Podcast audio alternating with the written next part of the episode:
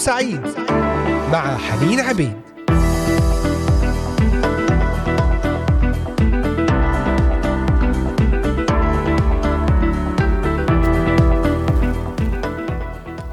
أهلا وسهلا بكم أحبائي المستمعين. من هنا من إذاعة صوت الأمل من الأراضي المقدسة لهذا اليوم الأربعاء. من الأراضي المقدسة لجميع بلدان الشرق الأوسط لجميع مستمعينا الكرام. أهلا بكم جميعا. معكم على الهواء مباشرة حنين عبيد. وحلقة جديدة من برنامج نهاركم سعيد. دم الرب يسوع المسيح يتكلم من أجلي أمام العرش. دم الرب يسوع المسيح يتكلم من أجلي أمام العرش. هذا هو موضوع حلقتنا لهذا اليوم. فتابعونا واستمعوا إلينا من خلال قناة اليوتيوب إذاعة صوت الأمل بث مباشر. وعلى تطبيقات الهواتف النقالة Voice of Hope Middle East وعلى موقعنا الرسمي voiceofhope.com أيضا تابعونا على منصات البودكاست سبوتيفاي ومنصة Pocket Cast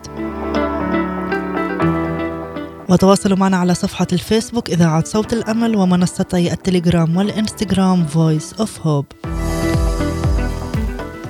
مشاهد سماوية مستقبلية عجيبة تلك التي أزاح الروح القدس الستارة عنها في سفر الرؤيا الذي دونه الرسول يوحنا وقال في وصفه لإحدى هذه المشاهد أنه سمع شيخا يقول له هو ذا قد غلب الأسد في سفر الرؤيا الأصحاح الخامس. فالتفت لينظر لكنه لم يرى أسدا بل خروفا في منظر عجيب. يقول عنه في الآية السادسة من الأصحاح الخامس خروف قائم كأنه مذبوح. وفهم يوحنا أن هذا الخروف الحي الذي يحمل في جسمه علامات تدل على أنه قد ذبح هو نفسه الأسد الغالب الذي سمع الشيخ يتحدث عنه. كلاهما الخروف والأسد صورتان رمزيتان لمخلصه الحبيب الرب يسوع تعبران عن شخصية الرب الفريدة وما عمله لأجلنا. الخروف هو صورة رمزية للرب تحملنا مباشرة للتفكير في ذبحه على الصليب لأجلنا لأنه أحبنا.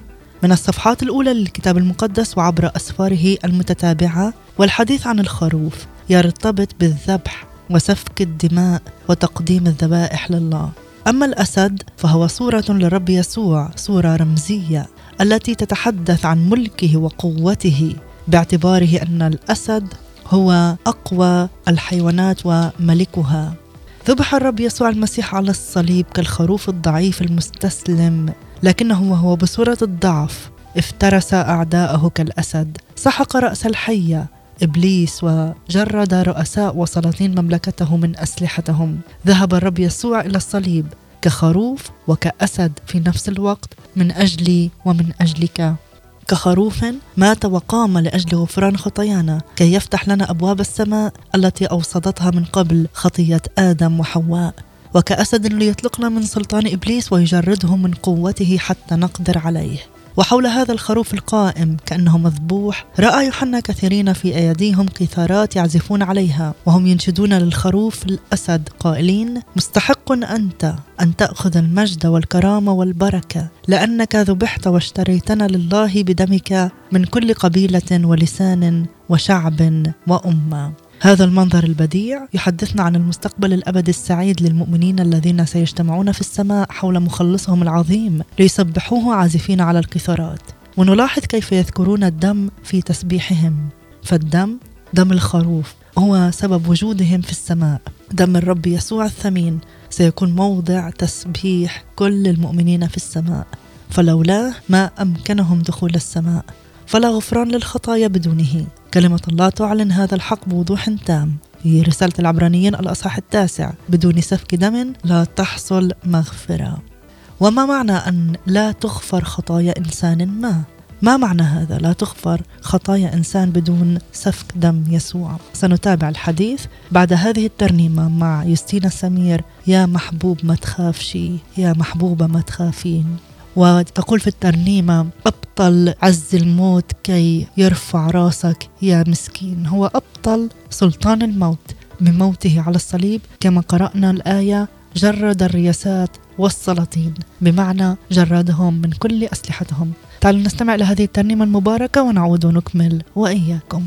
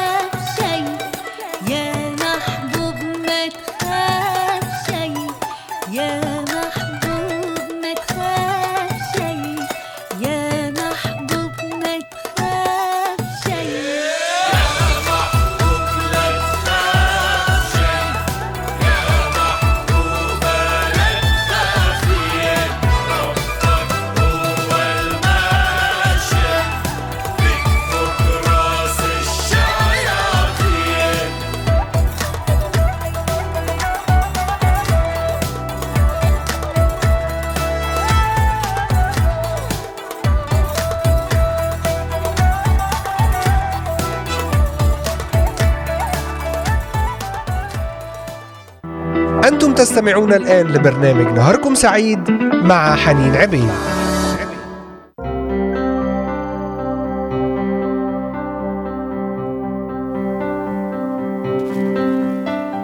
عدنا إليكم أحبائي المستمعين بعد هذه الترنيمة المباركة مع المرنمة يوستينا سمير.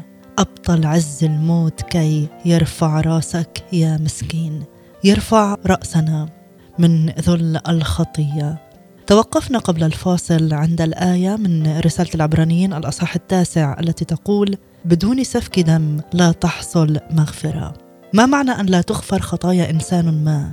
لا نبالغ أحبائي إذا قلنا إنها أسوأ كارثة يمكن أن تحدث لأنه لن يدخل ملكوت الله بل لن يراه. سيذهب حتما إلى العذاب الأبدي ليظل واقعا تحت دينونة الله العادلة. التي تقضي بهلاك كل من ارتكب من الخطايا ولو واحدة طالما لم تغفر. لا تنسى أن خطية واحدة يرتكبها الإنسان تجعله مديونا لله بدين غير محدود لا يقدر ابدا أن يوفيه. يؤمن الكثير من الدارسين المدققين للكتاب المقدس بقاعدة المرة الأولى. والتي تقول بأن المعنى الأول والأساسي الذي يقصده الكتاب من استخدامه لكلمة ما إنما يظهر بكل وضوح في المرة الأولى التي وردت فيها الكلمة.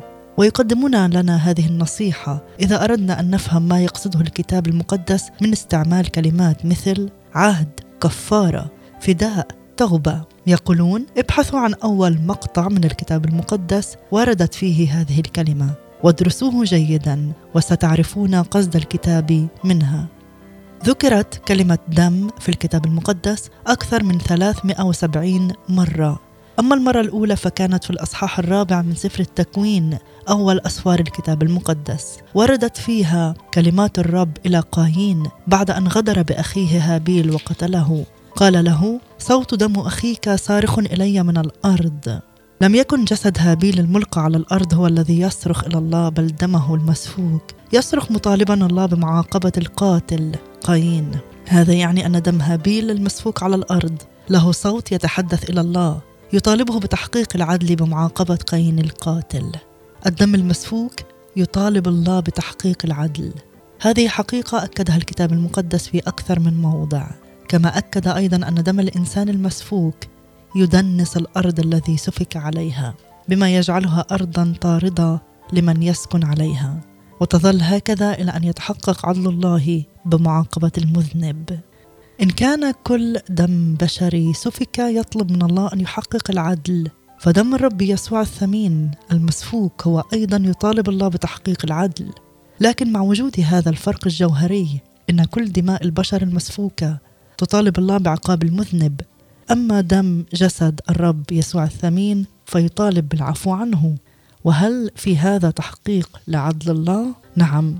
فدم الرب يسوع يتكلم بقوة شاهدة أن له هذا التأثير. لأن الرب يسوع مات مذبوحا وتحمل بصلبه كل العقاب الذي كان يستحقه الخاطئ. لذا فمن حق أي خاطئ أن يتوب عن خطاياه ويؤمن بالرب وينال العفو. لا تنسوا هذه الحقيقة أن الله عدله كامل ولذا لا يمكن أن ينفذ العقاب مرتين. فقد نفذه في الرب يسوع البديل ولذا لن ينفذه في أي خاطئ رضي بإيمان حقيقي أن يكون الرب يسوع بديلا له. ويبرز سؤال كيف تساوي الآلام التي احتملها الرب يسوع على الصليب لساعات محدودة مع موته؟ عقاب الخطاة اللامحدود الذي سيستمر إلى الأبد. والإجابة باختصار هي أن الرب يسوع ليس إنسانا فقط إنه الإله الإنسان في ذات الوقت. له لاهوت لا محدود وأيضا ناسوت أي طبيعة إنسانية محدودة. تألم الرب يسوع ومات بناسوته فاللاهوت لا يتألم ولا يموت ولكن بسبب الوحدة الفريدة بين لاهوته وناسوته صارت لألامه التي تحملها بناسوته والتي اكتملت بموته قيمة لا محدودة. تساوي العقاب اللامحدود الآتي على الخطاة نعم فلولا أن الرب يسوع لا محدود بلاهوته لعجزت آلامه على الصليب وموته أن يوفيا عدل الله في عقاب الخطى. دم الرب يسوع يتكلم كدم هابيل بل أفضل. ولكن ليطالب بتحقيق عدل الله بالعفو عن الخطاة الذين وضعوا ثقتهم في المذبوح لأجلهم على الصليب. تحمل عقابهم كاملا بدلا منهم. نعم دم يسوع يتكلم. هل في هذا القول أي مبالغة؟ هل هو تصور بشري نابع من الخيال؟ كلا. بل هذه الحقيقة المجيدة التي تذيعها الرسالة إلى العبرانيين. أكثر رسائل العهد الجديد حديثا عن الدم. تقول في مقطع رائع قد أتيتم إلى الله ديان الجميع وإلى وسيط العهد الجديد يسوع وإلى دم رش يتكلم أفضل من هابيل. وروعه هذا المقطع أنه يجمع معا وفي فقرة واحدة هذه العبارات الثلاث. الله ديان الجميع. وسيط العهد الجديد يسوع. دم رش يتكلم. هل تدرك ماذا سيحدث لك إذا أتيت إلى الله الديان العادل ديان الجميع بدون وساطة الرب يسوع وبدون دمه الذي يتكلم؟ لن ينتظرك سوى الدينونة المرعبة. فعدل الله الديان. سيحتم عليه أن يطرحك إلى الأبد. في بحيرة النار بسبب ديون خطاياك التي تعجز عن سدادها. لكنه أحبك وأي حب ذهب إلى الجلجثة ليصلب لأجلك. الدم نزف من كل أجزاء جسمه. من رأسه فكم أدماه الشوك الحاد. ومن يديه ورجليه التي ثقبت في المسامير. ومن ظهره وبقية جسمه نتيجة لجلدات متتالية. وأخيرا من جنبه اثر الطعنه بعد أن أسلم الروح.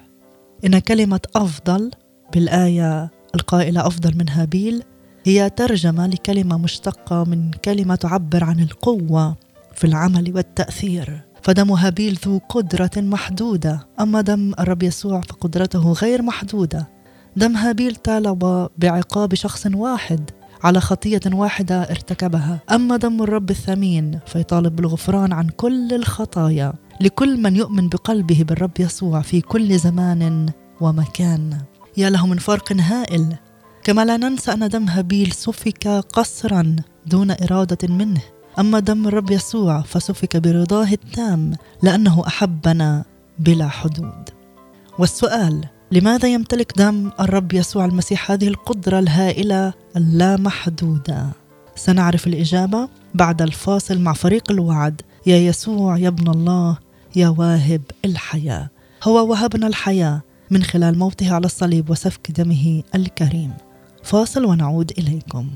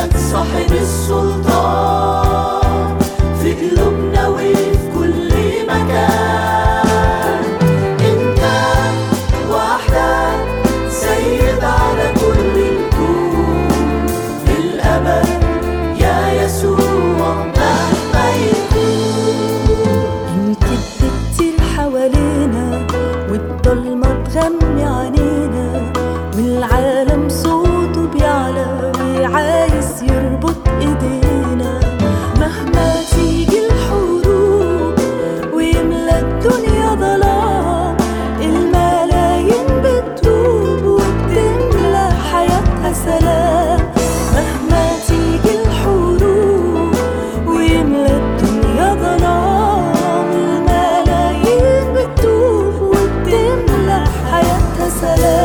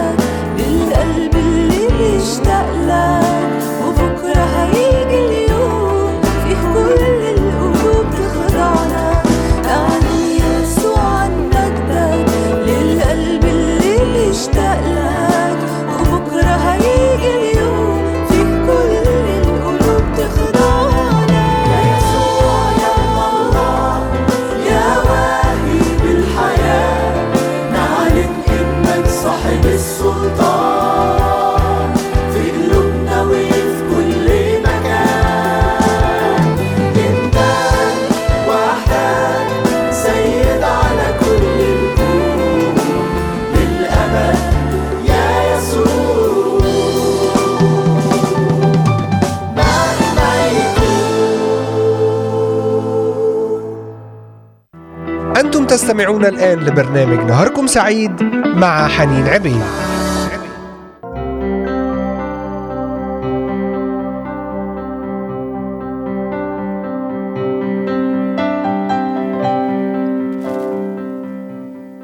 لماذا يمتلك دم الرب يسوع هذه القدرة الهائلة اللامحدودة؟ نعم هو بالحقيقة دم إنسان جسد إنسان حقيقي جسد محدود جسد جاع وعطش وتعب ونام وتألم ومات. هو دم جسد حقيقي جسد له نفس تحزن وتفرح لكن يجب أن لا ننسى اطلاقا في ذات الوقت جسد ابن الله الأزلي غير المحدود. لذا صارت لدمه قيمة وفاعلية لا محدودة. يقول الرسول بولس إلى كنيسة أفسس في سفر أعمال الرسل الأصحاح العشرين. احترزوا إذا لأنفسكم ولجميع الرعية التي أقامكم الروح القدس فيها أساقفة لترعوا كنيسة الله التي اقتناها بدمه. نلاحظ ضمير الهاء في نهاية كلمة دمه فهو يؤكد لنا أن دم جسد الرب يسوع هو دم ابن الله دم غير محدود دم غير محدود الفاعلية. وهذا بسبب الاتحاد العجيب والفريد بين ناسوت الرب يسوع ولاهوته اللامحدود صار لدم الناسوت قدرة غير محدودة للمطالبة بمحو ديون كل الخطاة الذين يؤمنون بالرب يسوع إيمانا حقيقيا عبر كل الأزمنة والعصور. في العهد القديم أمر الله موسى أن يقوم الكهنة بتقديم الذبائح عن الشعب ككل، ذبائح يومية وشهرية وأيضا في مناسبات الأعياد.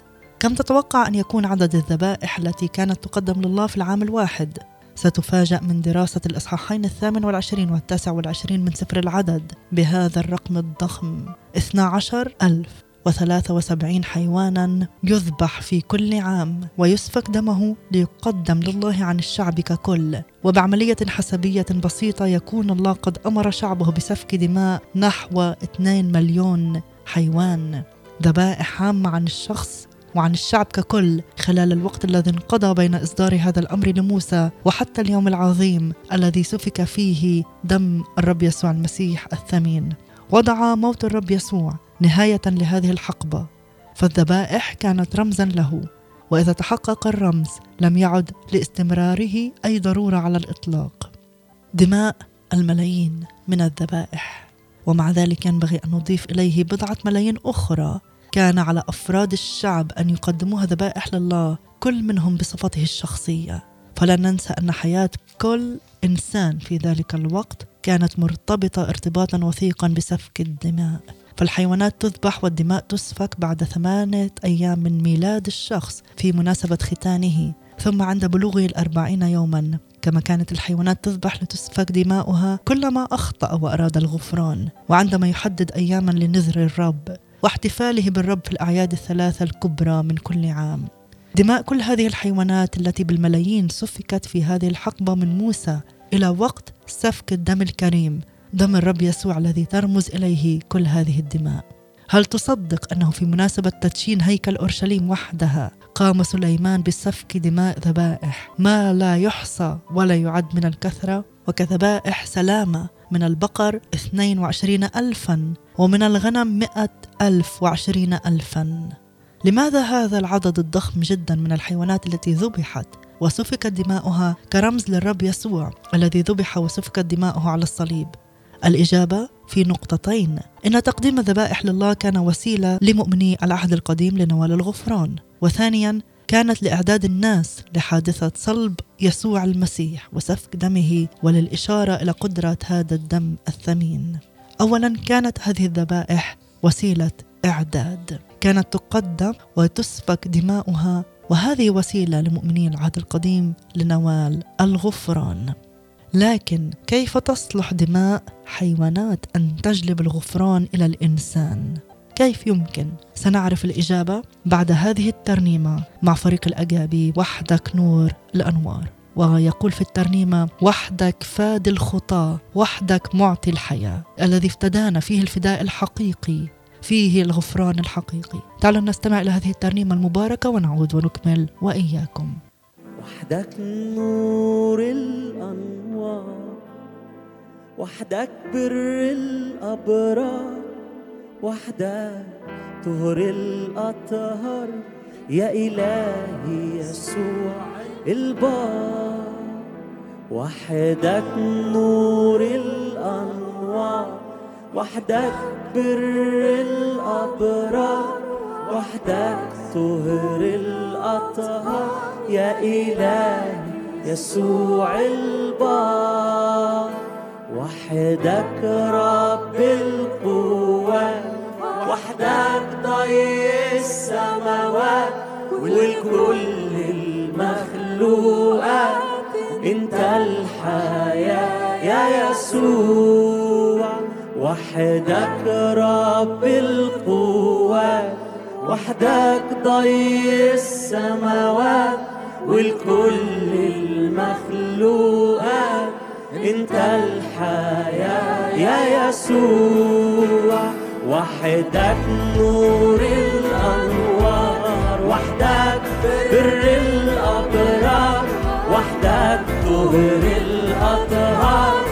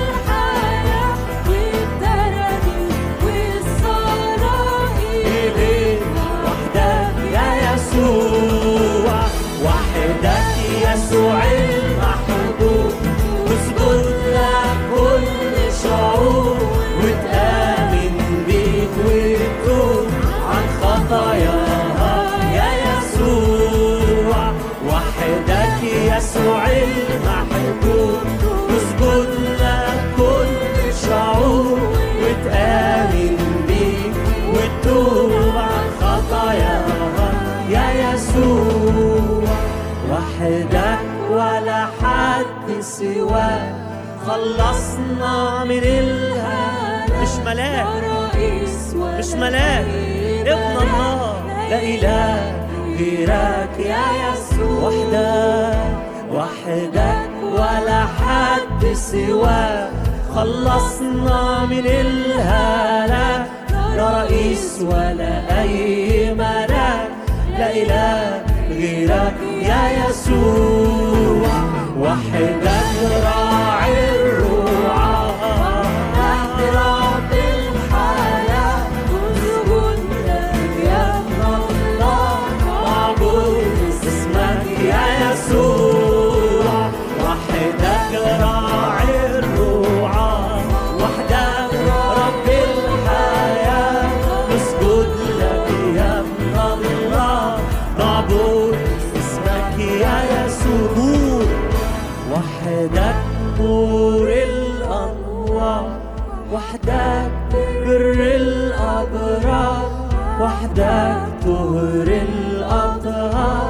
يا إلهي يسوع قول وحدك أنت بس.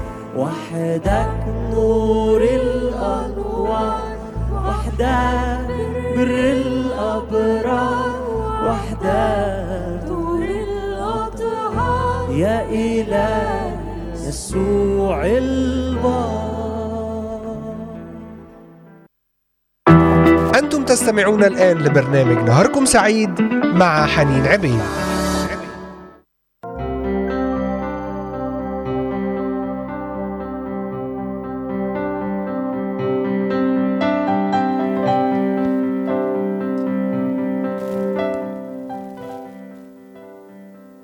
كانت الذبائح الحيوانية تقدم ويسفك دمها وهذا كان وسيلة لمؤمني العهد القديم لنوال الغفران.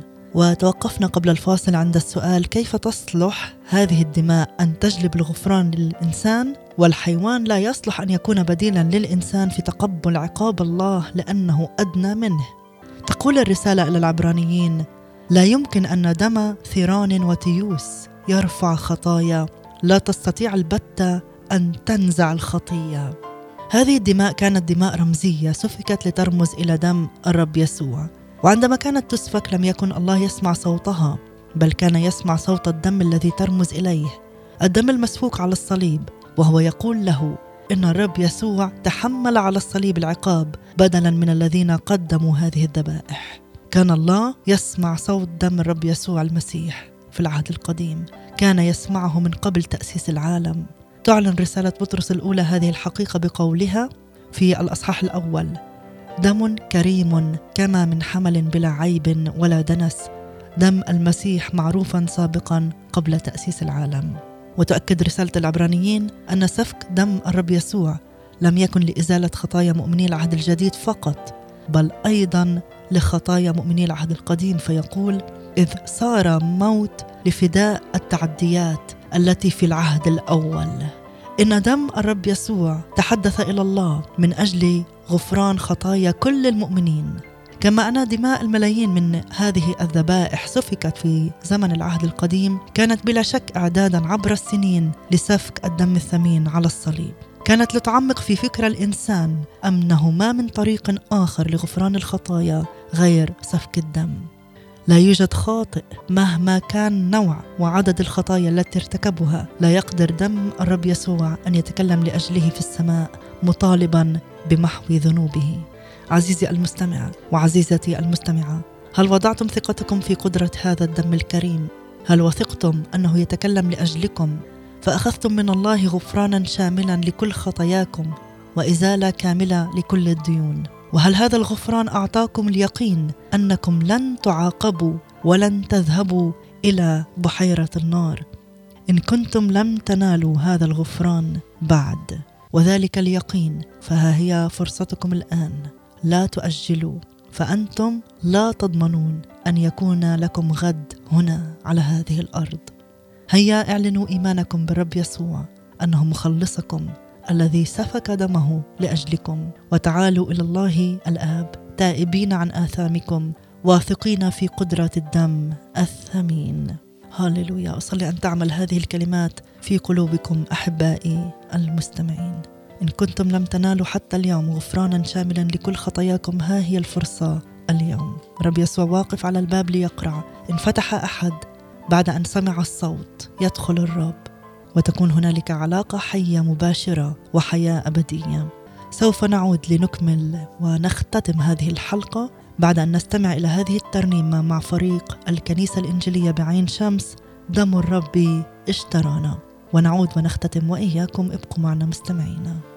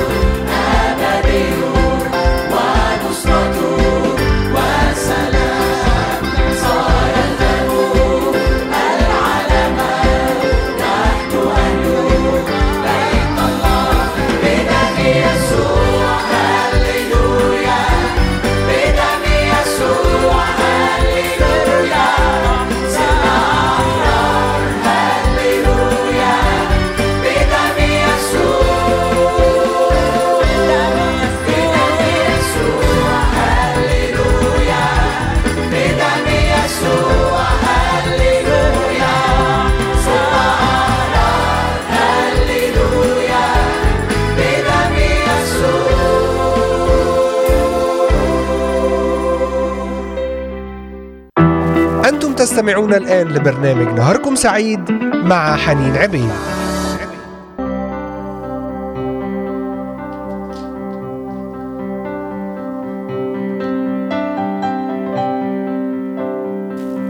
نعم أحبائي المستمعين في ختام هذه الحلقة التي تحدثنا فيها عن دم الرب يسوع المسيح الذي يتكلم أمام العرش عرش القضاء عرش الدينونة عرش الآب السماوي.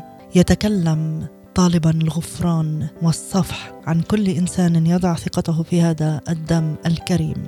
لهذا أدعوك اليوم أن لا تؤجل أن لا تؤجل قرار الخلاص فأنت لا تضمن الغد. جميعنا لا نضمن الغد. أعلن إيمانك بالرب يسوع أنه مخلصك الذي سفك دمه لأجلك وتعال إليه تائبا عن آثامك واثقا في قدرة الدم الثمين. الوقت لم يتأخر بعد فإذا لم تنل الغفران فلا تنهي هذا اليوم. قبل أن تتيقن بأنك واحد من الذين كتب إليهم الرسول يوحنا قائلا أكتب إليكم أيها الأولاد لأنه قد غفرت لكم الخطايا. غفرت في الماضي وليس تغفر أو ستغفر. ارفع صوتك بقوة قائلا. إنني واثق بالدم. إنه يتكلم أمام العرش لأجلي. أثق أن خطاياي قد غفرت. جميع ديوني قد زالت. لن أعاقب عليها. لي حياة أبدية. آمين. أشكرك يا رب على دمك الكريم الذي سفك من أجلنا على الصليب. يا رب نصلي من أجل كل الذين استمعوا إلينا اليوم. نصلي من أجل يا رب أن تثبت هذه الكلمات في قلوبنا وأفكارنا. وأرواحنا لنكون عاملين فيها وليس سامعين فقط. صلاة يا رب أن يغطي دمك الكريم. كل إنسان استمع إلينا. وأيضا كل من تعذر عليه الاستماع لأي ظروف ما. نصلي من أجل كل الظروف لأجل المتألمين المحبطين المكسورين المحزونين. يا رب تعالى بروحك القدوس. أرسل تعزيات وأرسل معونة وأرسل نعمة وسلام. نباركك ونمجدك. احفظنا في بقية هذا اليوم. في مشيئتك وبركتك وعنايتك. لك الكرامه إلى الأبد. آمين. أحبائي مع هذه الكلمات أختتم هذه الحلقة من برنامج نهاركم سعيد عبر إذاعة صوت الأمل. لنا لقاء جديد بنعمة الرب يوم غد في نفس المكان والزمان عند الواحدة بتوقيت القدس من إذاعة صوت الأمل. هذه محبتي وتحياتي كانت معكم حنين عبيد. نهاركم سعيد. سيب المشغولية وارميها عليا. سيب المشغولية وارميها عليا.